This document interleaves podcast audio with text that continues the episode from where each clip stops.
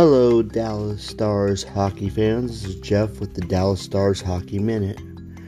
Well, goals and more goals tonight. Once again, a powerhouse of offense.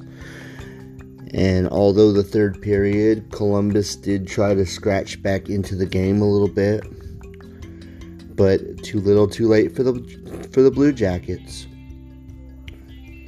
And let's put it this way: Wow, Joe Pavelski, once again, two more goals. You know, one of my friends is already screaming MVP, which is the Hart Trophy at the end of the year. Well, I wouldn't put it past him. I mean, that does sound like a pretty good uh, little bit of work so far, but remember, we still have 50 games left in the year, and we have to see how consistently uh, Joe Pavelski can put these numbers up. But remember about the Hart Trophy, and I'll teach a little bit to those that don't know. It's the National Hockey League's equivalent to the MVP award. That's their award. But it's more than just scoring goals. You have to be able to pass the puck, get assist, you know, be a team player. They look at every facet of your game. And so far, Joe Pavelski has many assists now he's got what seven goals and five assists right now, if I believe, at this point in the game. There's also the Rocket Richard Trophy, which is for the most goals scored in the season, which could very well be his too. But the fun part is we had, can talk about all these lovely things, but boy, let's not get ahead of ourselves. Remember, we got a long, serious season ahead of us.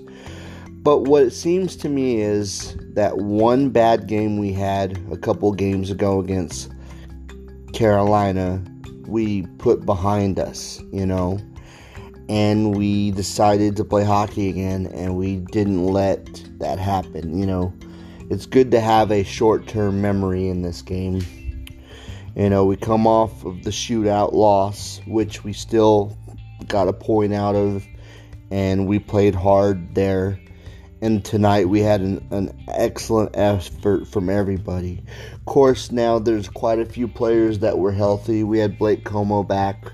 We had, we still had Jamie Benn. We had Roope Hintz.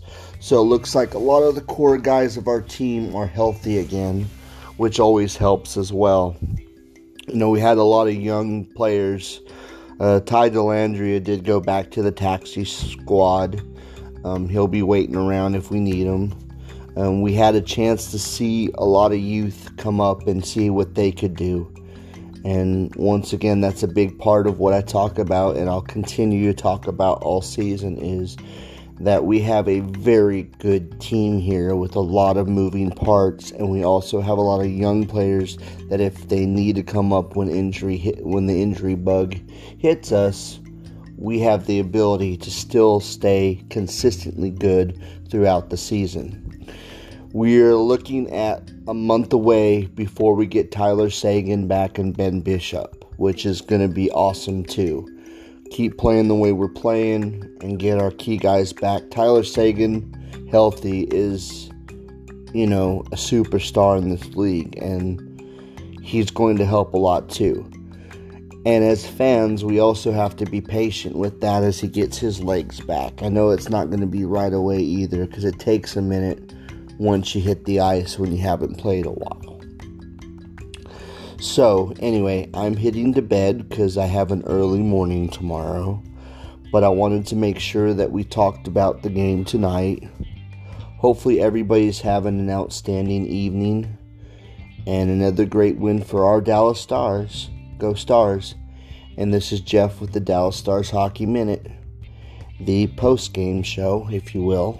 Hopefully, everyone has a wonderful evening.